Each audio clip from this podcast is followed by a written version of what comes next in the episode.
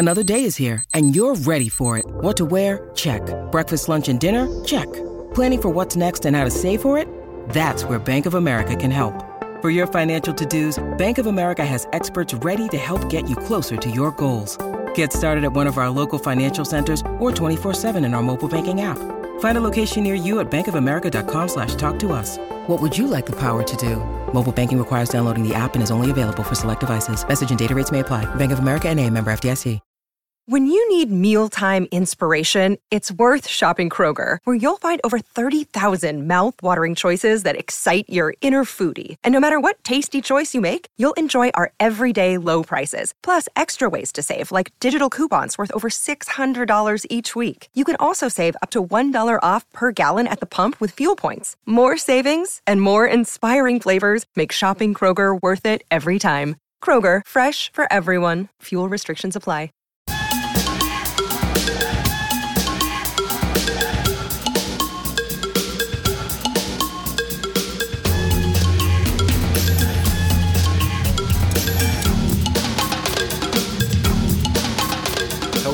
Welcome to episode number 7 of The Music Plays the Band.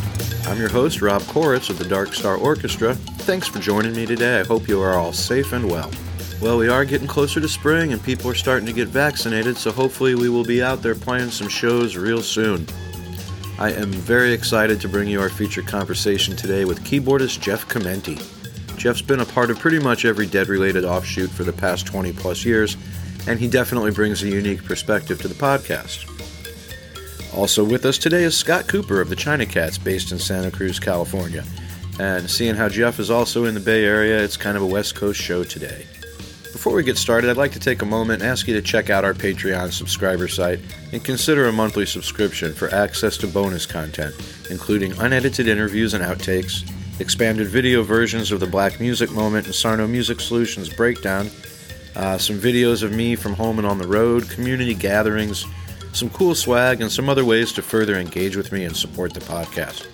Please check it out at www.patreon.com forward slash the music plays.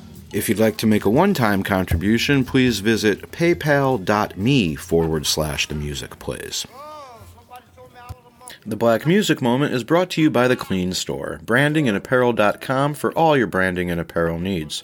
Technology driven solutions and concierge service for managing programs of all sizes. The Black Music Moments are attempt at chronicling the profound influence of black music and musicians on the Grateful Dead. This week we take a moment to honor the one man band Jesse Fuller. Fuller was born in 1896 in Jonesboro, Georgia. He had a rough childhood but was playing guitar by the time he was 10 years old. He relocated to Oakland, California in the 20s and worked various jobs for the Southern Pacific Railroad for many years. Although he'd written songs and was busking, it actually wasn't until the early 1950s that he began to consider the possibility of making a living as a musician. He was never able to find reliable musicians to work with, so he just went out on his own and became a one man band, playing everything including guitar, kazoo, hi hats, and an instrument he developed that allowed him to play bass and percussion with one foot. He recorded several albums, and numerous songs of his were popularized by other artists. His most popular tune is probably San Francisco Bay Blues, uh, most well known probably by Eric Clapton, but also recorded by Jim Croce, Hot Tuna, uh, John Lennon, Paul McCartney, and many others. He had other tunes that were recorded by Bob Dylan and Johnny Cash as well. The Dead performed two of Fuller's tunes. One was the staple of the repertoire, Beat It On Down the Line, and the other, which we will hear today, is the much loved rarity, The Monkey and the Engineer. Fuller recorded it in 1961, and it was played by the early Dead incarnation, Mother McCree's Uptown Jug Champions, in 64. Now, the Dead performed it 32 times, not very much at all. Uh, mostly acoustic sets in 69 and 70, and then uh, in 80 and 81 in those three set shows they did with the first set acoustic. There is an electric version with Bob Dylan from February of 1989. I, I just love the, the groove and the phrasing on this. It's, it's just a little different than the Dead's version, but you can certainly hear the similarities. So here is Jesse Fuller and the original recording of The Monkey and the Engineer.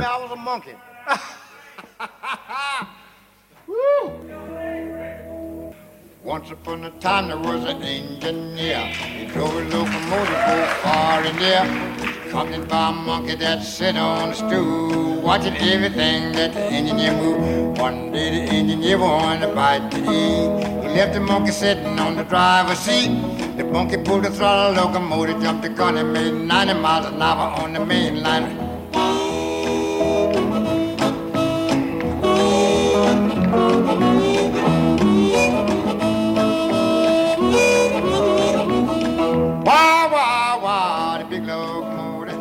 Wah, coming down the line. Big locomotive number nine and nine. And left the engineer with a worried mind. The engineer began to call the dispatcher on the phone. Tell him all about it, locomotive was gone. Get on the wire and the dispatcher right. Cause the monkey got the main line sewed up.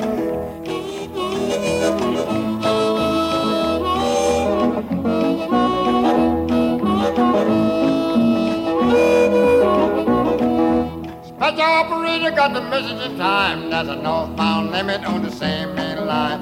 Open the switch, we're gonna let him in the hole. Cause the monkey got the locomotive under control. Wow, wow, wow. The lo- Wah, wah, coming down the line. The big locomotive number nine and nine. I left the engineer with a worried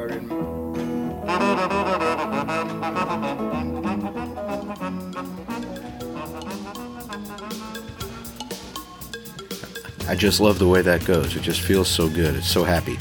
Uh, you can hear the whole thing and learn a lot more about Jesse Fuller over at the Patreon site uh, if you want to check it out. And now the uh, Sarno Music Solutions breakdown with Brad Sarno is brought to you by Sarno Music Solutions, producing the finest musical instrument audio gear, designed and hand built in St. Louis, Missouri since 2003, and Blue Jade Audio Mastering, St. Louis's primary audio mastering service since 1999. Today, uh, Brad and I kind of wrap up our discussions we've been having in the last few episodes about miking. Uh, we're going to talk about how you deal with the setting of an acoustic show. All right, welcome back, Brad. How are you this week? Doing pretty good, Rob. All right, I'm so glad to have you. I appreciate you taking the time each week. Um, way back when we first started doing these, where we started was with uh, mic techniques, you know, and it, it primarily focused on, you know, how to mic in a concert setting, which is an electric setup. But what about when you're doing an acoustic setup, like like the Radio City shows in 1980? Um, I know firsthand from our band dealing with it. Miking acoustic instruments is completely different, and you know it can be really really problematic, especially with guitars. Are there any special techniques that go into keeping the feedback away? Yeah, you know, acoustic amplification is is one of the most difficult things. It's easier if you have a silent audience because you don't have to be as loud, you don't have to compete. Uh, but as soon as you, if you put a mic on an acoustic, by the time you get it loud enough, that mic is going to be feeding back, especially in the low end. And so um, I love the the Grateful Dead stuff from that Radio City era because they did it. You know that that was the high end pro approach, um, and the trick is you combine a pickup with a microphone.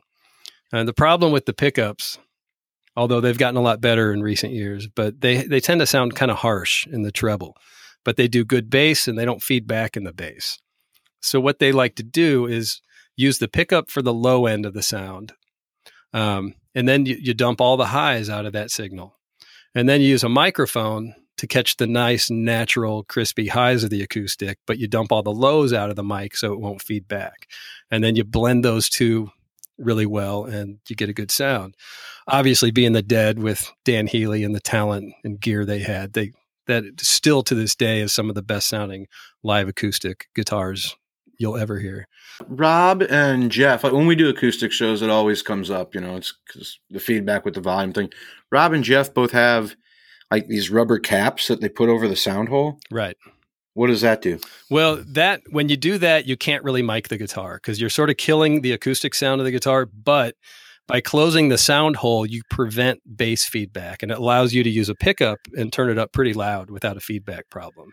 So they're probably using that when we don't use a mic, and they're just running the guitar, you know, the pickup, and that's what that's where we're getting all the signal from that. Exactly. And you know, in out of practicality, the world really has migrated to just using a pickup for the most part and putting those feedback busters in the sound holes.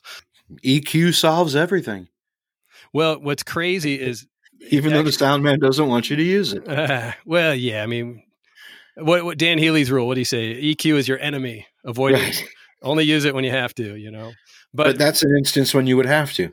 Kind of. But what's what's interesting about the new tech is it uses this. Um, it's a digital technology called impulse response, um, where it's you're actually taking a signal like from the pickups and this very complex and intelligent algorithm that has analyzed real acoustic instruments knows how to convert that into something that sounds like um, the real instrument. And so it's really, really advanced digital computer technology that's giving us really nice, warm, natural acoustic guitar tones these days.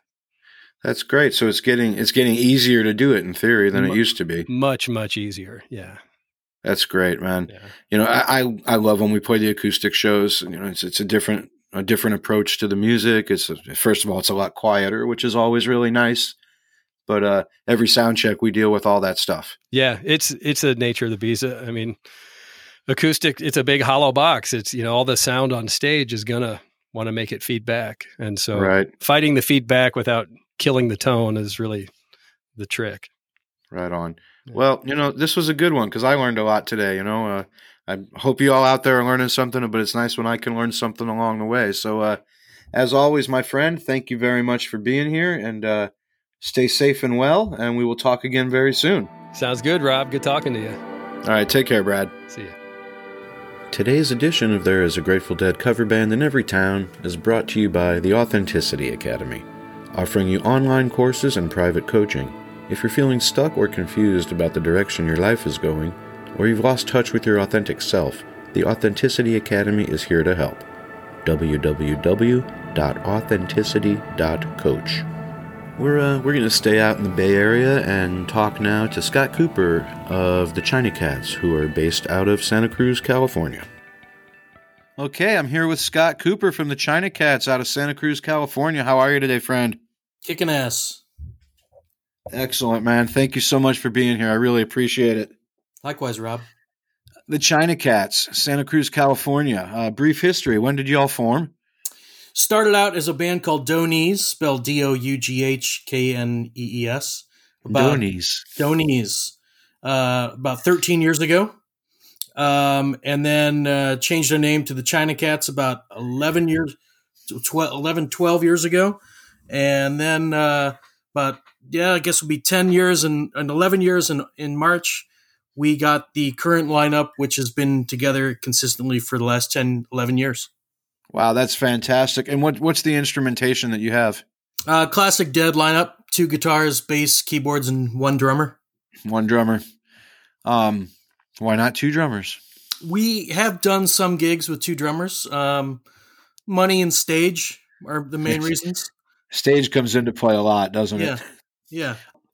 Pre-pandemic, I guess would be the where you'd have to answer this question from. How often would you all be playing if it was normal times right now? Well, uh, our our Jerry Matt Hartle, he's got a residency at a local club, so he plays every Sunday, um, and then he uses different players. So we all cycle through that Sunday thing with Matt. Um, but as a band, we generally pay play, uh, you know, three or four times a month. When you're out as the China Cats, are you playing all over Northern California or just the Santa Cruz area predominantly? We uh, we go from uh, San Luis Obispo is about how far south we go. We've been up to uh, um, Humboldt County and east to uh, uh, Truckee and Tahoe. So that's, that's, a pretty good chunk of Northern California right there. yeah, it's mostly I guess yeah, northern and central California. When when you guys take the stage and you're playing this music as a band, I'm talking right now. Do you all take a specific approach to interpreting the music and performing it? Uh, yes and no. Um, yes, each one of us does individually. Um, and uh, I think every guy in the band would probably answer that a different way. Um, so uh, I try to do things that Bob would do, not necessarily things that Bob did do. Right. Um, although you know, uh, there's riffs that I, I mean, I've studied my all my Bobby riffs that I can pull them out at any point in time. But am I thinking Bob did this riff in this song at this moment? Uh, sometimes, but not always. Um, and you know, everyone, every guy in the band has a different attitude about: do we do JGB stuff? Can we do Bob's you know, Rat Dog stuff or Bobby and the Midnight stuff? Can we do Old in the Way material? Uh, I say yes. I'm uh, I'm all open for everything. Uh, Yeah. Other other guys in the band are like, no, it's straight Grateful Dead because we all have our side projects, and when people want to hear Dead and Dead only, they know to come to the China Cats. That's really interesting because I would think if you want to hear Dead, you would also equate that to say, especially to the Garcia band catalog. That's how I personally feel, but not everyone in the band feels that way. Interesting. That's really interesting. Uh, I know on the side, besides the China Cats, you also write music and you've put out quite a few albums and some singles over the years. Uh, would you say that Hunter and Barlow or the Grateful Dead in any other way has influenced your songwriting? Oh, absolutely. Um, in every in every aspect. Um, I mean, there's a lot of my tunes that don't sound anything like the Dead, but I, you know, I'm I'm only conscious of it during the writing process, in the sense, I guess, in two ways. One is like, is each line going to be a gem unto itself, the way Hunter's lines are, uh, and then I also try to write songs consciously like okay where's the jam going to happen and how's the jam going to gonna you know evolve from this these chord changes so those are the two main ways that come to mind Tell me about uh, your community out there. You know, I know you're from St. Louis, like I am, and you know what what it's like here with Jake's leg and whatnot. What about your Grateful Dead community out there? I would assume there's some longtime regulars, people you see at every show. Yeah that's an understatement. Um yeah i mean particularly well the china cats had a, have had a great thing going for for a long time here. Um and yeah there's a lot of the same faces but there's uh you know santa cruz bleeds into the bay area. So there are people who come from the bay area from the east bay or north bay. There's some people come from three hours down in san luis obispo who come to our gigs. Um and then when we play at like Terrapin or Ashkenaz or somewhere else in the Bay Area, um, you start to see the same familiar faces there too. So there's a lot of crossover between Santa Cruz and the Bay Area and all Central California, really. What do you think it is about this music that creates that, that brings this subculture together like that? Well, you know, I think the obvious first answer is the sense of community. Um, there's a sense of tradition and history that people know what it's brought in the past and expect it to bring that again. Um, and then there's the dancing. Uh, I know a lot of people who are in it just for the dancing, and whether we pull out a song that, frankly, my other band Rosebud does about sixty percent dead and forty percent other stuff. Um, so when Rosebud, when we're playing dead tunes and, and people are dancing, if we pull out something else that the dead never did, but it's in that style, um, as long as people dance to it, they're into it. Um, and uh, uh, so I think there's, I think the dancing is has a lot to do with it. Right on. I, I love that the fact that you are able to to see the same people over and over again. But I'm sure at the same time, you're probably turning on new people to the music as well. Yeah, like every gig, I I'm kind of amazed, and I say to Ro- Roger Seidman, the bass player, like, "Who's that? I've never seen that those people before." Which is it's a nice nice thing to to know that. I mean, after 12 years playing in a small town, that there's still new people coming to our gigs. That's great. Well, you're helping keep the flame alive for a lot of deadheads out there and turning on new people to this great music. And I thank you for that. And I thank you for your time today, man. I appreciate you taking it and spending some time and letting us know a little bit about how it works out there in Santa Cruz. Right on. Thanks, Rob. My pleasure. That's Scott Cooper from the band China Cats out of Santa Cruz, California. Take care, my friend. You too. If you like what you're hearing today, please head over to our subscriber site at www.patreon.com forward slash the music plays and consider a monthly subscription for access to bonus content, including video features, outtakes, unedited interviews, some cool swag, some community hangs, and other ways to further engage with me and support the podcast. www.patreon.com forward slash the music plays. If you'd like to make a one time contribution, please visit paypal.me forward slash the music plays. As we get this show rolling, any support is much appreciated. Thank you. Today's feature conversation is brought to you by Grateful Sweats. On Shakedown or online, Grateful Sweats is your first stop for subtle dead designs. Check them out at etsy.com slash shop slash grateful sweats and see for yourself. Designs only other heads will get. When you're wearing the state of Tennessee with Jed in it and someone says nice shirt, you know they get it and they're on the bus. A subtle dead cat makes its point, and no one does sweats like Grateful Sweats. Hoodies, sweatpants, joggers, tees, and much more. Subtle Dead Designs at etsy.com slash shop slash grateful sweats. I'm so happy to have Jeff Chimenti here as my featured guest today. Jeff's been part of the Grateful Dead scene since he joined Rat Dog in 97 and has pretty much been associated with every group that's been out there since. The other ones, The Dead, Further, Fare Thee Well, and of course now Dead and Company. Uh, this was a fun interview. I really enjoyed spending some time with Jeff. So let's get right to it. How are you, Jeff? Doing good, Rob. How you doing? I'm good, man. It's been too long since we talked. It's good to talk to you, buddy. It's been a while. Yeah, how are you? And What's a, going ha- happy New Year to you. Yeah, thank you. Thank you. Hopefully, it's uh, we're off to a better one here. See, well, we're off to a good start, I think. Anyway, you know. Well, doing what we can do. Yep, yep. What have you been doing? You know, you're, you're you've been in, you've been in San Francisco the whole time, right? Yes.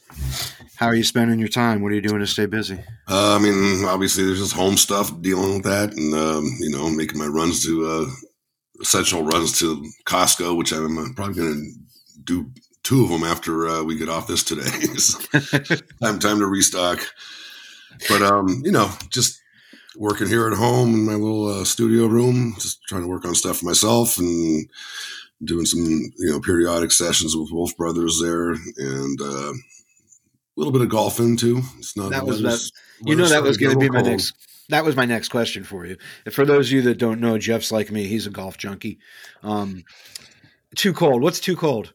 Well, I'm a California guy, so you gotta put that in perspective.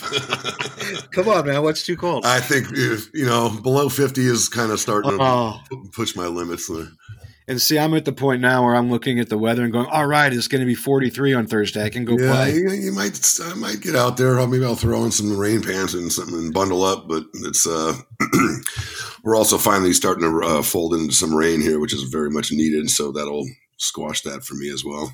Right, right. Yeah, it's raining here this week, so I don't think I'm going to get any in. But it's all about just putting on the right clothes. It doesn't matter how cold it is. Yeah, you know, and the game's been awful as of late, but uh, I'll, I'll get it back. I'm just happy to be playing in January. I don't care how bad it is. Well, I mean, that's my walk, you know, basically. So I, that's, I'm not a gym guy, but um, I, I do walk and carry my bag. Right. And um, so Has uh has Moy been playing at all? Your wife? uh, she's starting to play again. Yeah, she's recovered um, from her foot surgery that she had in early March last year. It's taken a while, but um, she's finally starting to play again, too. A lot less as well. See, Jeff and I could do this whole podcast on golf, but we better. Uh, I think we, better could. we- I know we could. Um, we've played enough rounds together that I know we can talk golf for hours. Um, but let's switch on to music. Uh, Sure. so you're in San Francisco, and that's where you grew up. Can you just uh, give me a, a brief? How did you get started? What's your musical upbringing and your background? Uh, well, I mean, I basically just started by ear at a very young age. Um, I want to say my earliest memories would be about four years old.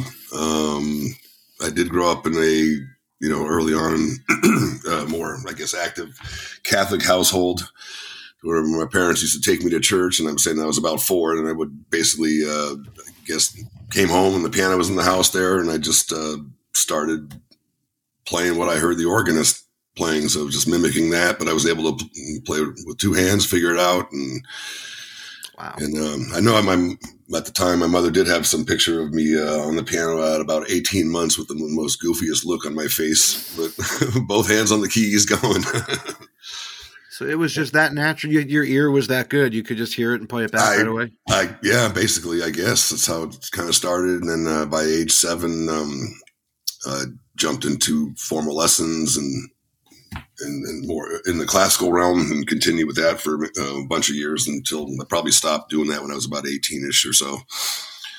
But I was also playing in the high school jazz band from thirteen on. Um, so I mean, basically, what happened was it's uh, if I want to look at it, I guess starting by year, but I always wanted I wanted to be able to read music. Obviously, that's why I was studying lessons and stuff, and so I've tried to incorporate both. Which um, over the years, you know, obviously had to do a lot of reading because I was basically sight reading gigs all the time. You know, you walk in, here's a bunch of charts, here you go, and you know, and then also at the same time, it's very improvisational, so it comes full circle back to the more you know doing it by ear, so to speak. You know, when you were when you were 13 and you started getting into jazz, who were some of the the, the piano players who stuck out to you right away?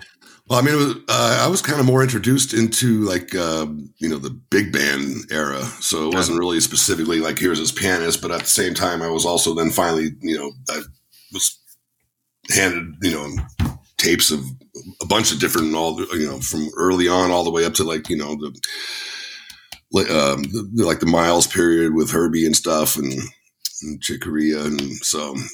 Uh, And then, I mean, at that time, I just basically, I mean, the influences ran the gamut. I mean, uh, probably sure I share a lot of the same favors with a lot of folks, you know. Right. So when did you then, for lack of a better term, when did you turn pro? When did you start playing pro gigs?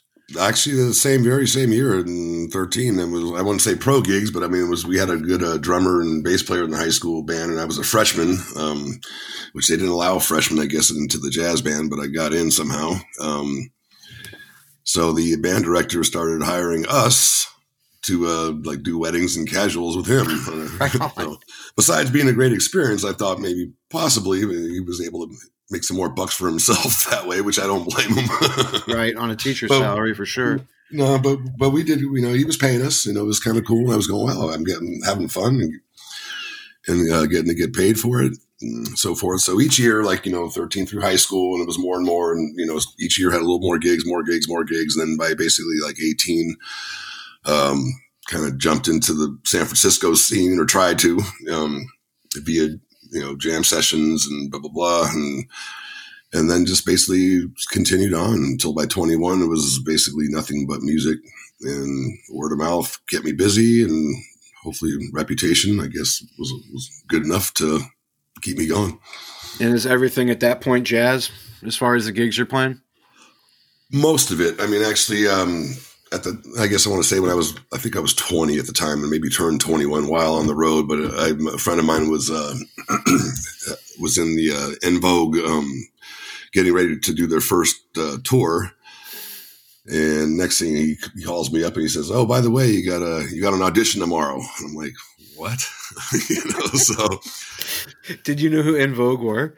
Oh, I mean, I knew who they were, but I mean, they were they were brand brand new. I mean, it was their right. first record, and it was their first tour. It was on the MC Hammer uh, um, Hammer Don't Hurt 'Em tour, and so here I, I, right away had to get like you know buy a sampler and this and that, and it was like okay, you know. Um, but I went into this audition and I'm walk in, I'm thinking, I don't know what to expect. And I walk in and there's like 17 keyboard players all holding their axe. And I'm like, oh boy, you know. And, and you got um, the gig. I ended up getting the gig. I was kind of kind of shocked, but um, but I, I, was always that was my upbringing, which my back to my high school band director kind of that was my training was. I, I didn't really understand about being in a band.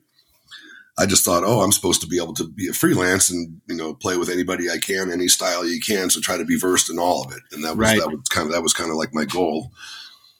Well, the wedding yeah. gigs is a great way to do it. I mean, I did a ton of those, and the thing, you know, it's not the most glamorous gig in the world, but I learned every style by playing the wedding gigs. No, no, no, and I agree. And it was like I said, it was just all all that stuff kind of added up into you know what eventually became me. You know. Yeah. And then, so now you, when you start playing jazz, you're in, in San, in San Francisco, and you hook up with Dave Ellis. Now, was that a long time gig for you at that point? Had you been doing that for a while? with him or or just jazz no, in general? With with Dave, did you play for, with him for a while? I don't really know the backstory. It was actually not that long. It was um, it was like a couple year period, and then he kind of at the time, uh, you know, wanted to, to just uh, he went a different direction, and so the band kind of uh, just kind of cut off at that point. You know, I, I do remember Dave back because we were in opposing jazz bands in, in the high school. You know, all the, the competitions and all that stuff, and so I'd be seeing like Dave Ellis, it'd be Kenny Brooks, I'd see who else is Ben Ball. I mean, there's all all these cats that were you know that came up through that that system, you know. Right. So it was all part of the same generation, and then it was really cool. Then it's like, oh, we're all we're all working musicians now, you know. And then so, and and his Dave was kind of your gateway into Grateful Dead world because he was playing with Rat Dog, and that's kind of how you came into the chair, correct? That was exactly how I came in. when you got to this point, so how old are you when that happened? That's 97, right? No, no, Uh, earlier than that. No, it was, it was 97. It was Um, 97. so how old are you? Well, we're both the same uh, age. I'm 52 now, so I'm Right. terrible at math, but I guess I would have probably been, uh, like, I don't know, 27, 28? Yeah. yeah. We should both be able to do this. We're only two weeks apart in age, and we're both really bad at math, apparently. Well, we're both over 50 now. starts going downhill. um, so when you come in, are you fam- you're not you're not familiar with the Grateful Dead at all at that point, are you? I mean, obviously knew of them. I just didn't, I didn't know in song one. I didn't, had no clue. I mean, I, pro- I had probably heard like Touch of Grey on the radio, not knowing, but I mean, just, um, but no, I was in completely different, uh, world, so to speak. And it was kind of weird too, because like, you know, uh, I was very busy in the jazz. I was basically working seven days a week with all different kinds of, uh, you know, ensembles and, but it seemed like at the time I remember like hearing some of the older cats like, ah, Grateful Dead, like, you know, stay away from it, you know. and which, when, when finally getting into it, I was like, why would somebody tell me that, you know? Right.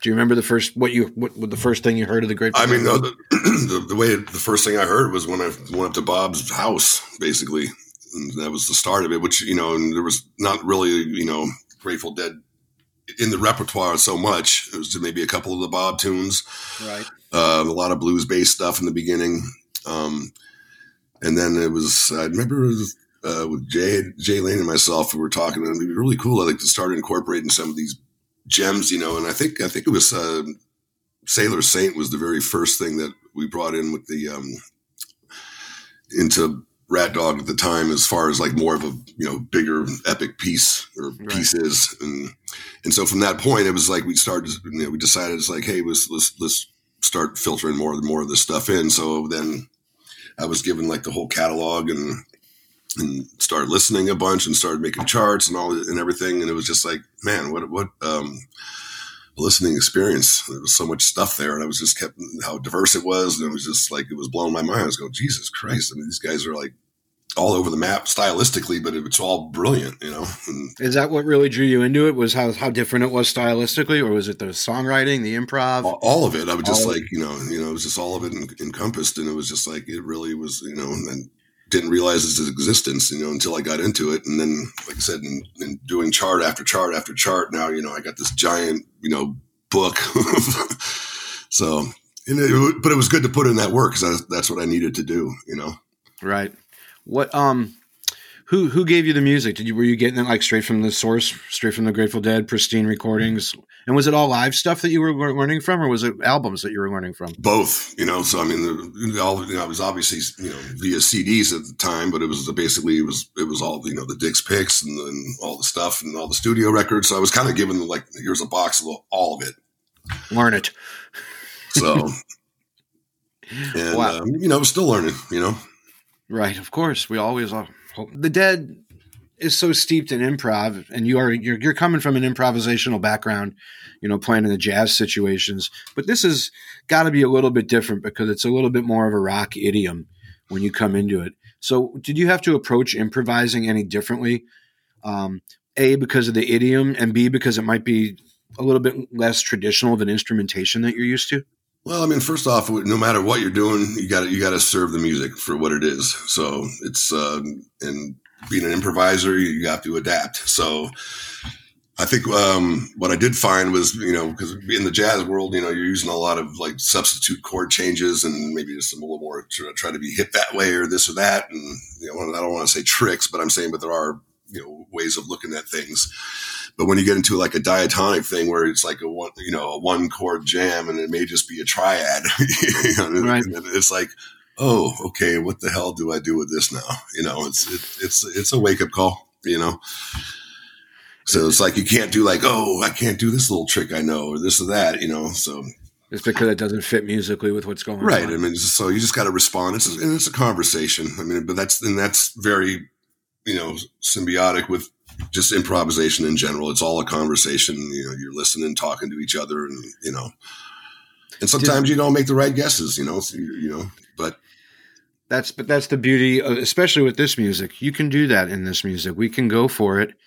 and it's it's okay to make a mistake. Is I feel it's okay to make a mistake if you're really going for it and trying something new. Sure, but the mistakes also turn into the magic, you know. And, I, and I'm quite often asked, like, you know, do I have any favorite Grateful Dead songs that you know that I like to play, you know? And it's like, it really is like a my blanket answer is usually really it's not really because you know even though you know there's some obviously great stuff to play. It's all great, you know, but when you look at a set list, you might look at something and go, hmm, that looks like a little bit of a mellow point, you know, in, in the set. And, um, but I never second guess it because you never know what's going to come out of it. And all of a sudden that might be the, the very best point of the show, you know? So just always try to keep that open mind. Right. So you, you talked about like playing on a one chord jam and, you know, just having a triad to work with and how can I utilize these three notes and still make it interesting for myself and for the audience? Uh, is that a big change for you having to change your, your, your not, I don't want to say your style, but your approach to that part of the improvisation? No, not really. It's just, it's just more or less understanding, um, uh, I think what I've learned over the years too, and there's a lot of it's to do with, you know, Bob was always big on talking about like broad strokes you know, um, especially when you're playing like you know large arenas or stadiums and all that stuff. And you know what's what's going to transcend to the audience, you know. And if you're having these flurries of notes or this or that, you know, it doesn't always. It, there's times for it, you know.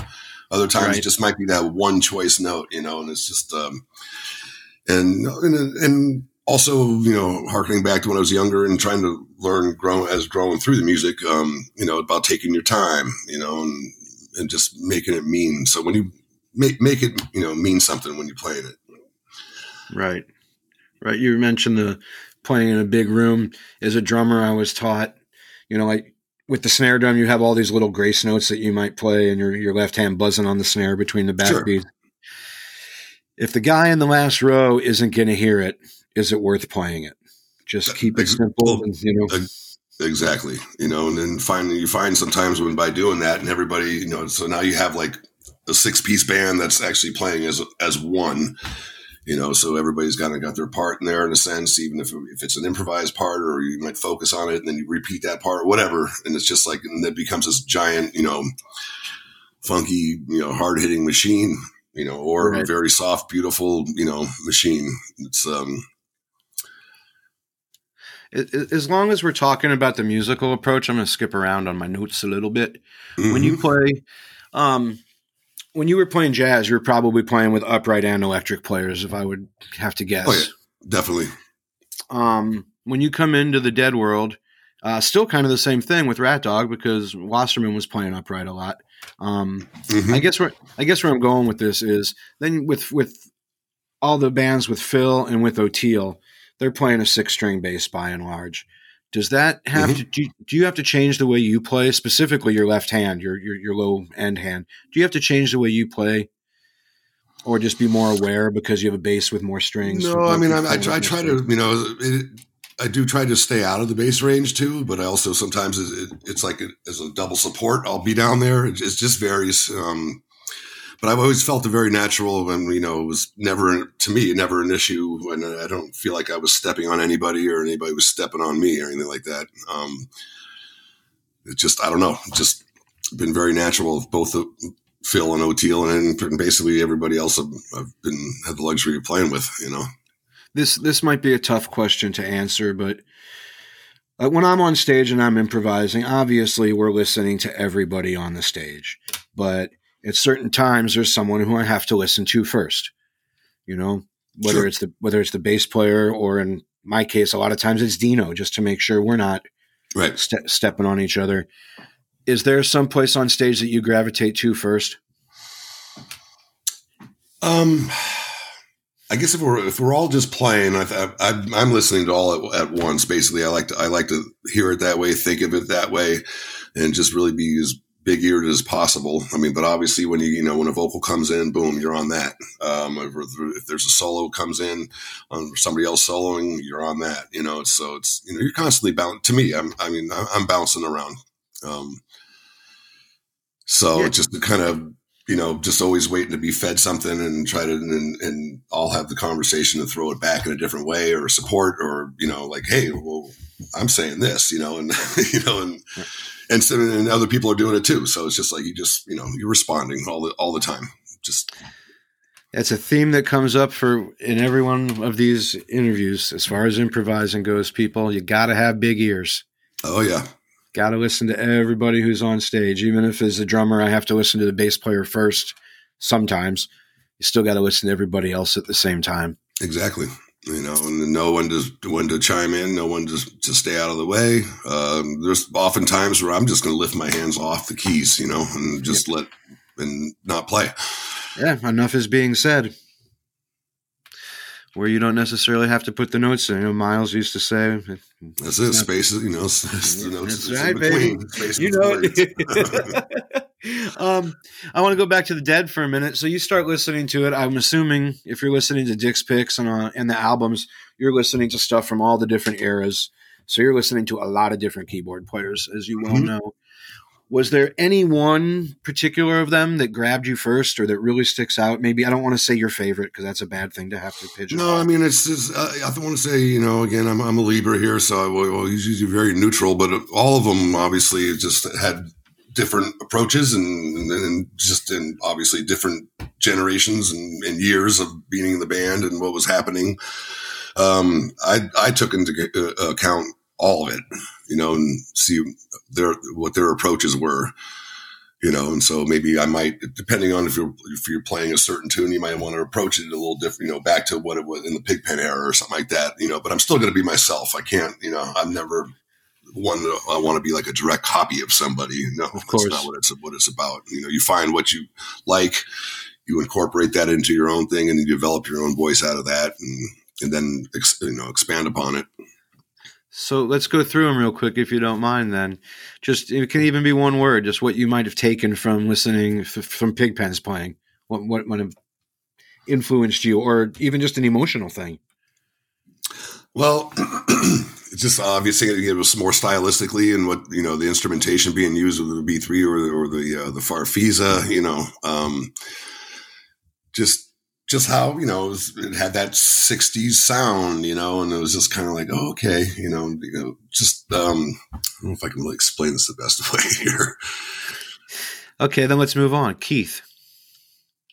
Uh i i like you know you used to you used to do the like these these low melodic piano parts against what the voice, you know, with the single line stuff that was going on between Jerry and Bob, and you know, and he also he had some groove stuff in there that was really cool, you know.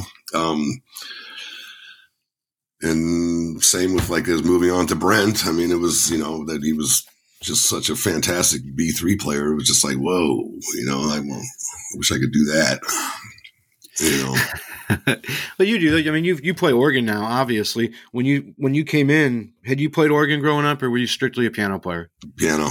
I had no idea, and that was when I first basically. I want to say it was the 2002 other one slash To the Dead. Um, basically, I was told you're going to be playing um, a lot of B3, and I was like, okay, I've never touched it in my life, so. I mean, I had the organ modules, which I hated. Um, you know, the, the single manual and all that stuff, digital. And I just, I was like, this is awful. But once I did actually sat on the, on the, uh, on the B3 itself, uh, I, don't know. I just felt a really natural connection to it. Um, and just thoroughly enjoyed and, and, and, and, learning how to do it and messing with the drawbars to understand like what, okay, what's going on here? You know, I wish I had it grown up, but just, I just didn't. So I was very much a late bloomer to that. But oddly enough, now I've, I've had for quite many years now. Um, um, Brent's actual B3 in my rig. Right, and and uh, you, you and Brent also share a birthday. We do.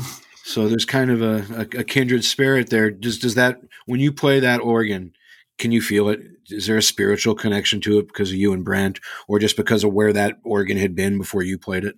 I think probably both, but I'm saying, but definitely when I first sat on that particular that particular one, it had its own unique growl to it. I want to say because I was using a different one earlier than that. Um, a little more cleaner sound. Uh, it was a Brent Spare or something. Um, but once I got into that one, it was like, okay. You know, uh, I still uh, I still love playing that organ to this day. I mean, it's it's uh, it's got its its unique growl to it and and um, some and drive. It's, that tour when you started playing in 2002 is that the tour where you and Barraco are sharing the seat? Yes, and we actually I think we did it, it was 2002 and 3 together. Right. So Is that the first time you've ever played with two keyboard players? Uh, well, yes, in that facet, I was saying like when I did the En Vogue thing, it was four keyboard players and a, and a, and a drummer, so it was like right. you know, but that's all. That's synth based music. That's a whole right. different ballgame. Samples, and all that stuff. You know, You're But probably playing to like- click for that too. I would imagine. Um, well, the drummer probably had the click, and then he Yeah. was playing electronic drums too. So it was. So uh, this is your first organic, if, if I could use that term, your organic situation where you're playing with two keyboard players. How does that change things for you? Well, it's once again, it's you know, you got to listen and say, okay, where do I belong and where don't I belong? You know, and, and there's a lot of times, and you know, became more often to where it's like I would just get up and walk off, you know, let Rob have it, and then he would do the same, you know, and then we would play together, you know. So just so it wasn't this big sound all the time, you know. Right. Were you strictly on organ? No, no. All of us switched around. I mean, we, we had, um, you know, which is basically, you know, the same rigs I think we had when it was a piano bass and then we had the organ and then you had the backside had the, like the Rhodes and the clav and so forth. And Um, yeah, let's talk about that. So, first of all, you're like one of the luckiest keyboard players in the world because by and large, you get to have a grand piano with you everywhere you go. Am I right? Uh, yes, and we've actually over the uh, the last uh, I'm gonna say since like 2016 ish or so, um, switched over from an actual grand piano to it's to a it's called the Yamaha Avant, which is a it's a digital piano, but it has hammers in it, which actually feels like a real piano, which is great for one because I always hated playing digital um, instruments Right. and um, but the benefit's been like so rather than having like all these microphones and pickups in there and then the piano becoming you know take for one taking up a bunch of channels on the board also being a giant pickup on stage itself uh, to now going to you know just stereo out and you know no bleeding no needing to have it tuned um, Right. 'cause Don't you- no they're very much that, that, that, that, you know there's there's good piano tuners out there and not so good ones and the not so good ones can actually like you know if it's right before a gig all of a sudden it's like oh no what'd you do like you took Yeah. the voice out of it like you know And, and you're using the local guy. I mean, on all of those, you move from town to town. You just use the local piano tuner. So, yep well, I didn't realize you'd switch. That's really cool. no it's uh, been you'll see it it's like it's, it's short it's like it's like four feet long or whatever it was first used on the uh the Fallon shows where it was brought out because there was such a small stage plot that you know was in in in lieu of playing the um the Kurzweil you know kind of regular 88 key one. I had it was shortly before that I had met Chick Corea and we were talking and obviously he also had toured with uh, the Dead with Miles Davis. So we were talking gear and all this stuff and then and uh, he asked me what I was playing and I told him I had a seven foot the uh, C7 going and he's like oh, and I and he mentioned about, um, I said, you got any other suggestions? You know, if it's like, he's like, oh, you got to check out this Avant, you know, but it never came up until the Fallon show. And then uh, and, uh, I asked about getting that for the show and it worked out. And that basically even, um, right after that performance, um, I mean, we are out in the trailers and stuff, and I was talking with Mickey, and he actually made a comment. He's like, he's like, hmm, the day of the giant piano might just be over. and so I thought to myself, I was like, okay, I'm not opposed, you know. And then, um, man, I just think it was, it's been a really, uh, it's been a, a, a blessed move for us. what other gear would you have in your? Let's let's let's go with Dead and Company because that's the most recent thing you're doing right now. You'd have the piano and the B3, and what else?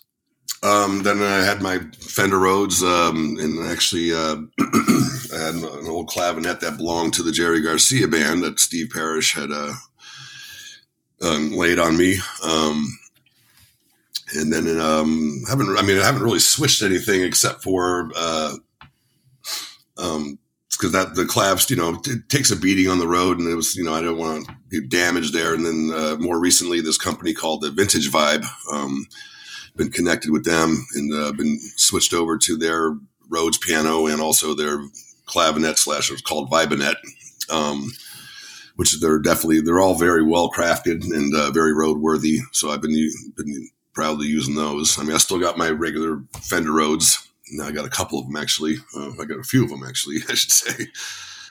Yeah, they're Yeah. fragile for the road for sure. Yeah. Barraco has trouble with his all the time. Yeah, you know, and I got it now another clav. Um, I've gotten been handed off some other vintage instruments that are going to need repairs, but I'm you know just not a collector, but just Here's a trying to- question. I've, I've never asked you this. How many Leslies are on stage when you're in Dead and Company? Uh, it's just just the one. Really? Yep, I know there used to be a lot more. A lot Um, more. I think there used to be eleven on stage at, at any given time, and back Right. in, the, in the in the big stages. Uh, when we did the Dead, though, uh, there was a uh, Phil who would have one next to him, and there would also be one on the other side, whether it was Jimmy or Warren. I believe there was another one sitting over there too. Um, I've noticed when I watch you play with in these things, you're talking about all the different equipment, and you you switch back and forth a lot within a song, which I think is beautiful because it lends different textures textures to different sections of the song. Right. Are, are you are you given the freedom to decide what to use on a particular song or on a particular? Oh yeah, no, it's, it's all up to me. And then there and there is times when um, you know, I'll switch it up where it's like I would normally play organ on this song, but it's like let's see what piano can do, you know, today. Which has actually also been interesting with the Wolf Brothers because I kind of taken it upon myself to where it's um, I kind of deem that as like more of an, an acoustic ensemble. So I'm just trying everything on piano only. Right. Are you are are you free? Is I don't know how to put this. Um, is there one setting with all the different groups that you have a little bit more freedom than another one, or are you just free to do your thing always? I think I'm fairly free to do my thing always, but I, th- I think there's just maybe it's in on maybe on side projects where it's just like a four piece band. If we got like the Wingman or like Kim On Project or something like that, to where it's it's you know it might be a little bit more jam, you know. In, uh, I don't know, put it like you know, a lot more jamming maybe, um, Right. and taking you know, but I'm going to say taking it out because we do that with the, uh, with Dead and Company or any of the bigger bands. Of just that, that you have more players in there, so I guess you got to be more cognizant of more players. Um, but in the side projects, like I've really gravitated more towards uh, that's Fender Rhodes based for me, you know. So rather than playing a, a, a digital keyboard for piano sound or whatever, I you know I, I really like the, the Fender Rhodes feel and sound for the side projects, you know. So Do you go through phases where you're digging on one instrument more than another, just in general, and you're whether it's with the dead related stuff, just in general, where you're really jazzed on the Rhodes right now, but now I'm really digging on the organ. no, no, not really. Just kind of you know I let the music decide where I want to be. Love it. Love it. All right, my friend, before I let you go, we got to do this. this is the lightning round. You I don't think, get to. uh, do I, I don't win anything, right? It's like fair, fair, Faraday. no, you do not win a thing. um, I'll buy the next round of golf. How about that? Here you go. Um, Not if you come right. to visit me, you know. that's true. That's true. Jeff's always very gracious to take me to his golf course and play whenever I'm in San Francisco, and we have a great time, and I always appreciate it. Um, you ready? I hope Studio recordings or live recordings? live recordings. Favorite Dead album? Oh God, too many. Sorry. Oh, then you're never. Actually, you know what. I have to say? I'm gonna say, I'll say, my. I think my favorite Studio Dead album is um, Blues for Allah. Uh, you're gonna hate this one. Your favorite non-Grateful Dead album? Oh, Quadrophenia, All right. Favorite color? Black. Surprise, folks! Hey. For your first job. I worked in a woman's clothes warehouse leading up into high school for a summer. It was a friend of my father's that was like the uh, was the manager of the company there, and uh, it was yeah, it was called Corette or something, and he got me a summer job. And basically, it started off. I had to like my first gig, and it was probably like a twenty thousand square foot warehouse. I had to sweep the entire warehouse. It was my first job, and then I became a clothes packer actually by the end of it, and um, I became a, was a really good packer. In fact, the, I was out out packing all the workers there. They were getting all pissed off at me. It was like, don't stop showing us up because now you're making us have to work. you know. Well, it's it's good to know you have something to fall back on. And I'll say my second job was, uh, was uh, I worked under the table at a local deli, which still exists to this day. It was the first one that had the submarine sandwiches. and then my next gut job was selling golf clubs for a few years, and that, and that was the last job I ever had. That's awesome. Selling golf clubs in a golf shop. Yep. Nice. Uh, favorite venue to play? Oh, was another tough one. Um, I'm going to say outdoor. It would have to probably be Red Rocks or the Gorge. Um, I don't know. I was always been partial to the Madison Square Garden too because the song remains the same as a kid. Um, Right. So Those, those are good ones. Uh, best city for a day off. um, anywhere there's a great golf course nearby, Well, that was my next question. Favorite golf course? anywhere it's a good city nearby. That's perfect. the one that is open, the one that is closest to me. you That is got my it. favorite golf course. Your first car. Uh, was a VW um, Beetle. What year? Uh, first one I had was a 74, which um, only had for a couple years. And then I ended up getting a very cherry um, 67 that was all stock German parts. And uh, I used to love that car. It was slammed to the ground. I got it all painted up. It was like this, this white mint green kind of pastel, the inside and out. And um, I had that for a few years and I ended up selling it. I wanted to say in the mid 80s, uh, mid, mid, yeah, mid 80s uh, for like three grand and I bought a just- Co- and I bought a Korg M1.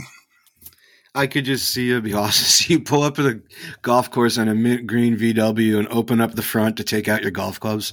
That would Oh, be man. fantastic. the, car it was it was a beautiful I, that thing was great. I, I love that car. It was, like I said, it was slammed to the ground. You felt like really close to the road, and um, and hell, all you had to do was just change the oil every three thousand miles, and, and you were all good to go. right on. I just ran Uh, out of gas the other day in my car because uh, my float sensor got screwed up or whatever. It showed me I had 50 miles left. The next thing you know, I'm running out of gas and I'm, I'm on the side of the road. Oh, And, serious. uh, Yep. It was. I felt so stupid. It got to my mechanic, and he was like, uh, "Jeff, I think you just you were just out of gas." I was like, "Don't tell Uh, anybody though." Yeah, you just told millions of people, my millions and millions of listeners. Um, what uh, book you're reading right now?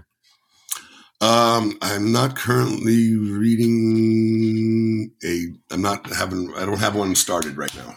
You know what? I think I, think I'm going to have to take. First of all, this is par for the course. No golf pun intended. I, I operate the world's slowest lightning round. Um, that's just the way it is. And I'm going to have to take that question out. I think because by and large, the majority of musicians, when I ask them, say, uh, "I'm not really reading a book right now. I think everybody's probably like you know the you know doing audiobooks or you know listening to podcasts. Right. Right there, you go.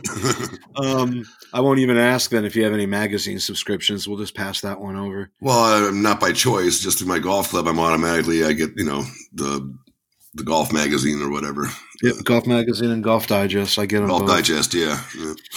And uh, when this is all, I think I know the answer to this one, but uh, when this is all over, the first trip you're going to take. Well, hopefully it's going to be on a big giant tour. We'll see, but uh, if not, I wouldn't mind taking a golf trip either. You know, Right. out of the desert, love it down there. I'd imagine you guys need to get to Japan as quickly as you can, too. Uh, I'd love to get back there too and get to see uh, my family over there. And um, Right. I mean, I am slated right now. Uh, I don't think it's going to happen. Uh, but Fu- Fuji Rock again was rebooked from last August to this coming August. Um, and uh, who knows what even happens with the Olympics over there. But I do love going to Japan. It's uh, like a second home for me. Fuji Rocks is absolutely 100% the coolest festival I've ever been. It, it is a great one. They know how to do it over there, man. They certainly do. Even if it's small gigs, they know how to do it. You know, Yeah. they, they make you so comfortable. And it's like, and then my favorite thing is like the gig start at 6 p.m. and I'm done by nine. Right. The promoter takes you out to eat. And, you know, it's like, how good can that be? The thing that blew me away the most about Fuji Rock, so many. Th- for, that was my first time in Japan, and but the the thing that blew me away more than anything was how respectful the music fans were of their surroundings. I mean, there was not a piece of trash on the ground. No, that's just them as a culture. It's like the, all the, Ah. the cities are like that too. And just, um, So wonderful, man. Well, I hope you get back over there soon and you can see your family and Moy gets too. to go home. yep. All right, my friend. Thank you so much for uh, for taking the time with me today. I hope you uh, hope you enjoyed it. I know the people out there will get a big a lot of enjoyment out of listening to what you have to say. So Well, here's the hoping, but I'm glad to be a part of it. Thanks for having me aboard. And uh, hopefully we'll get to see your lovely smile in person at some point soon. Hit the golf course, my friend. Yes. Oh, we maybe we won't be smiling so much out there. I always smile on a golf course. I don't care how bad Yeah, I play. well, what's going on underneath the breath? That's the. that's, that's a different story, right? All right. Thank you, my friend. Stay safe and be well. okay, bro. You as well. Talk to you soon. Take care. Okay. That brings us to the end of another episode. I would like to thank Jeff Chimenti and Scott Cooper for taking the time to be here, and I'd also like to thank my sponsors Sarno Music Solutions and Blue Jade Audio, The Clean Store, The Authenticity Academy, and Grateful Sweats for all of their support. If you enjoyed the show and want to contribute to the cause, please consider a subscription at www.patreon.com forward slash the music plays or make a one time contribution at paypal.me forward slash the music plays. Any love is much appreciated as we get this show off the ground. The Music Plays the Band is produced by myself and the production and songwriting team Brothers Lazaroff here in St. Louis, Missouri. You can find out more about them at www.brotherslazaroff.com. The opening and segue music you are hearing are remixes of portions of DSO drum segments that are produced by my drumming partner Dino English. So today was a twofer as I released multiple episodes. Right now, you can check out episode 8 featuring an amazing conversation with Larry Campbell and Teresa Williams. I will be back in two weeks on March 25th with episode 9. Until then, stay safe, stay healthy, and please stay vigilant. We need to get live music back out there as quickly as possible, and we need everyone's help in making that happen. Thanks for being here.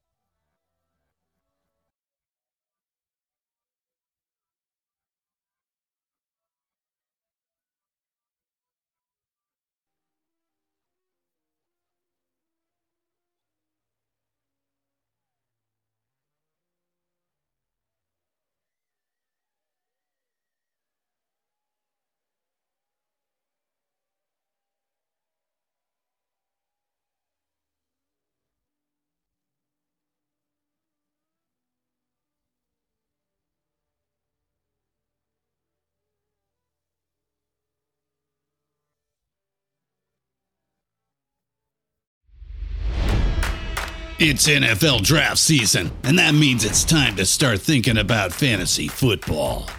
FantasyPoints.com features industry leading experts and prognosticators using proprietary hand charted data to help you score more fantasy points. FantasyPoints.com is the place to go for whatever kind of fantasy football you play. Whether you play fantasy football, daily fantasy sports, or do a little bit of everything, Fantasy Points has the meticulously researched content to guide you to victory.